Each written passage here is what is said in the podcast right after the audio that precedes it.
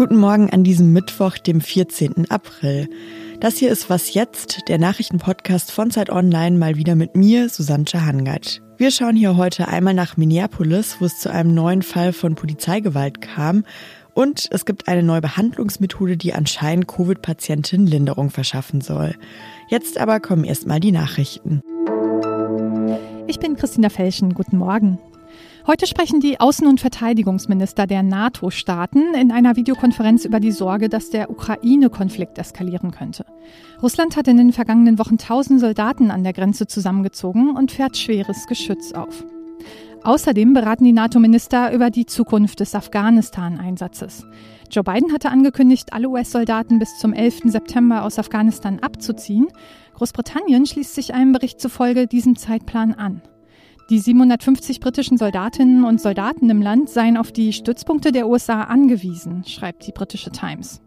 Bidens Vorgänger Donald Trump hatte mit den Taliban einen Abzug schon zum 1. Mai vereinbart. Die Miliz pocht darauf, diesen Zeitplan einzuhalten und droht ansonsten mit neuer Gewalt gegen NATO-Truppen. Nach Bidens Ankündigung teilten die Taliban mit, dass sie die für Ende des Monats geplanten Friedensgespräche mit der afghanischen Regierung boykottieren werden. US-Präsident Joe Biden will sich heute zum geplanten Truppenabzug äußern. Nach der Tötung eines weiteren Schwarzen bei einem Polizeieinsatz im US-Bundesstaat Minnesota sind die verantwortliche Beamtin und der örtliche Polizeichef zurückgetreten. Mehr über die Situation vor Ort gleich im Interview. Redaktionsschluss für diesen Podcast ist 5 Uhr.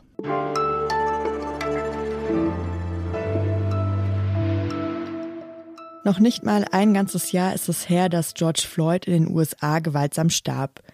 Der weiße Polizist Derek Chauvin hatte dem schwarzen Mann minutenlang das Knie auf den Hals gedrückt. Zurzeit läuft in Minneapolis jetzt der Prozess gegen Polizisten Chauvin mittlerweile in der dritten Woche. Jetzt ist in Minneapolis erneut ein junger schwarzer Mann gestorben bei einem Polizeieinsatz und ein anderer wurde bei einer Verkehrskontrolle in Virginia misshandelt. Rika Havertz ist unsere Korrespondentin bei Zeit Online in den USA und jetzt hier bei mir am Telefon. Guten Morgen, Rike. Guten Morgen. Rike, sag mal, was ist da jetzt in Minneapolis und in Virginia passiert? Du sagst es ganz richtig, es sind zwei unterschiedliche Fälle. In Virginia gab es eine Verkehrskontrolle und dabei ist ein schwarzer Mann, der auch Mitglied der US-Armee ist, mit Pfefferspray angegriffen worden. Dort läuft jetzt ein Verfahren. Die Polizei hat schon gesagt, das entspricht nicht den eigentlichen Regeln der Polizei und der Mann, der betroffen ist, das Opfer, hat auch tatsächlich jetzt eine Klage eingereicht und hat gesagt, das ist nicht das Verhalten, wie es die Polizei an den Tag legen sollte. Der sicherlich äh, noch schlimmere Fall natürlich ist in Minneapolis passiert und da liegt auch alle Aufmerksamkeit drauf.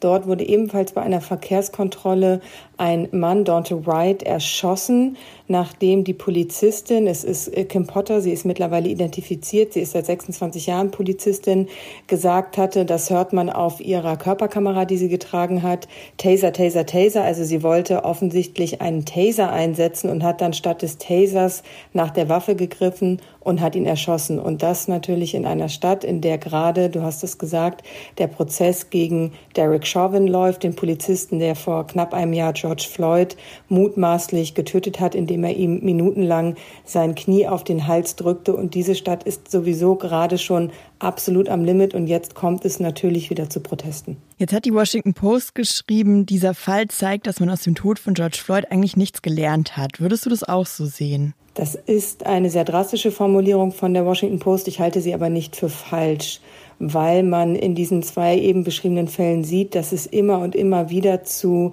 Gewalt gegenüber vor allem schwarzen Männern kommt durch die Polizei.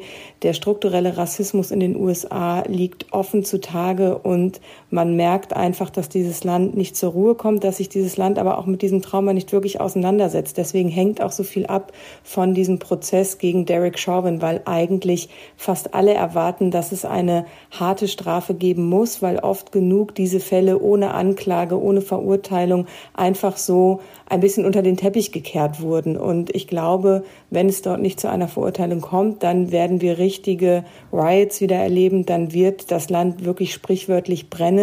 Und es ist ein Problem. Der Rassismus in diesem Land ist ein Problem und er wird nicht oft genug adressiert. Du hast jetzt gerade schon gesagt, dann werden wir Riots wieder erleben. Das war ja letztes Jahr so, dass es nach dem Tod von George Floyd eben riesige Demonstrationen und Proteste gab und eben teilweise auch gewaltvoll.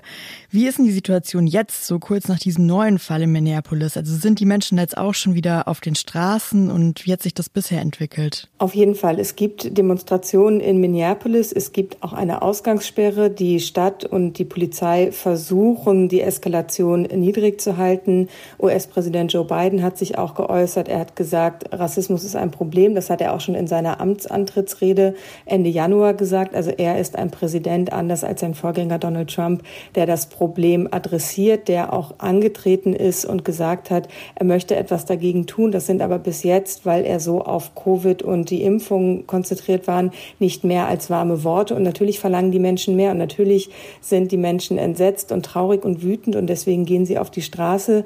Bislang ist es noch nicht so gewesen, gewesen, dass jetzt in den vergangenen zwei Nächten es komplett eskaliert ist. Aber natürlich gab es Zusammenstöße zwischen Polizei und Demonstranten und wir müssen abwarten, wie es sich in den kommenden Tagen entwickelt. Und der George Floyd-Prozess ist in der dritten Woche.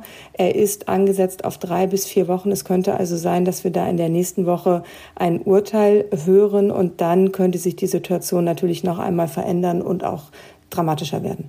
Ja, vielen Dank, Rike, für die Erklärung. Sehr gern.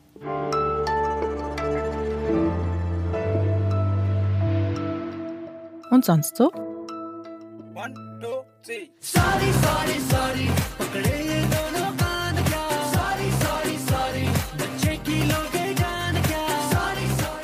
Das ist ein Song aus dem indischen Tanzfilm Anybody Can Dance.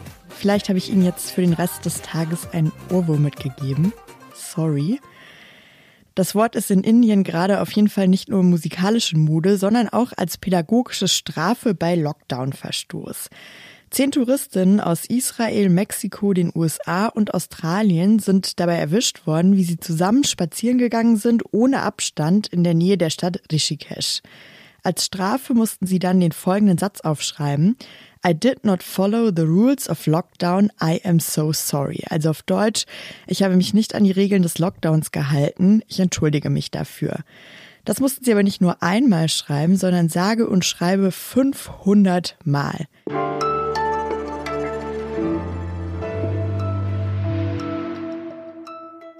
Seit mehr als einem Jahr spricht ja vor allem die Politik darüber, was man machen kann, damit sich viele Menschen gar nicht erst mit Corona anstecken. Was aber macht man, wenn es gar nicht mehr darum geht, sich nicht anzustecken, sondern wenn das schon passiert ist, wenn es dafür schon zu spät ist? Auch bei der medizinischen Behandlung von Covid-PatientInnen gibt es jetzt eine neue Entwicklung. Und zwar hat man entdeckt, dass das Asthma-Spray Budenosid Menschen hilft, die Symptome zu lindern und sogar auch vor einem schweren Verlauf schützen soll. Was man bisher darüber weiß, das kann uns jetzt Clara Hellner erklären. Sie ist freie Autorin für das Wissenressort von Zeit Online. Hi Clara. Hallo. Clara, kannst du vielleicht erstmal erzählen, was weiß man denn bisher über die Wirkung von diesem Asthma-Spray bei Covid-PatientInnen? Genau, also in der Studie aus Oxford, die ähm, gerade so große Hoffnungen auslöst, haben 70 Covid-positive Patienten und Patientinnen mit milden Beschwerden, also Husten, Halsschmerzen, erhöhte Temperatur, zweimal am Tag dieses Spray mit Budenosid zum Inhalieren bekommen. Das wird oft bei Asthma oder bei COPD, also einer chronisch obstruktiven Atemwegserkrankung, verschrieben. Und in dieser Studie aus Oxford hat sich jetzt eben gezeigt, dass im Vergleich zu den 70 Patienten, die keine Therapie bekamen, die Patienten mit dem Asthma-Spray im Schnitt einen Tag kürzer krank waren. Ähm, sie brauchten weniger fiebersenkende Mittel und vor allem mussten sie deutlich seltener ins Krankenhaus. Wie hat man das denn rausgefunden? Also wurden da einfach verschiedene Medikamente getestet oder war das Zufall, dass man ausgerechnet auf dieses Asthma-Spray gekommen ist? Gekommen ist man darauf, weil Menschen mit chronischen Atemwegserkrankungen, also eben COPD und Asthma, nicht etwa wie zu Beginn der Pandemie angenommen besonders gefährdet waren durch das Coronavirus, sondern sich im Gegenteil herausgestellt hat, zum Beispiel in New York, dass sie seltener an Covid-19 erkranken. Also dass sie irgendwie besser als andere gegen SARS-CoV-2 geschützt sein müssen. Und da haben sich dann eben die Mediziner und Medizinerinnen aus Oxford das Spray angeschaut und das dann eben an Covid-Patientinnen ja, versuchsweise ausprobiert. Und was macht man denn jetzt so als normaler Mensch für den Fall der Fälle? Also ist es jetzt ratsam, einfach schon mal in die Apotheke zu gehen und sich eines von diesen Sprays zu holen? Martin Scherer, der Präsident der Deutschen Gesellschaft für Allgemeinmedizin, hat gesagt, eine klare Empfehlung, das Spray zu nehmen, das lässt sich aus dieser ähm, jetzt erschienenen Studie nicht ableiten. Und Budinosid ist aber trotzdem als lang bekanntes Medikament und als nebenwirkungsarmes Medikament auch relativ sicher und deswegen sagt Martin Scherer auch, dass man das im individuellen Fall durchaus ausprobieren kann. Aber um wirklich sagen zu können, ob das schwere Covid-Verläufe verhindern kann, da müssen größere Studien jetzt eben noch abgewartet werden. Vielen Dank, Clara. Gern. Und damit sind wir auch schon wieder durch für heute mit Was jetzt. Wenn Sie Lust haben, uns eine Nachricht zu schreiben, machen Sie das doch gerne an wasjetzt.zeit.de. Ich bin Susanne Hangard. Uns gibt's wieder heute um 17 Uhr, dann mit meinem Kollegen Jannis Karmesin. Machen Sie es gut.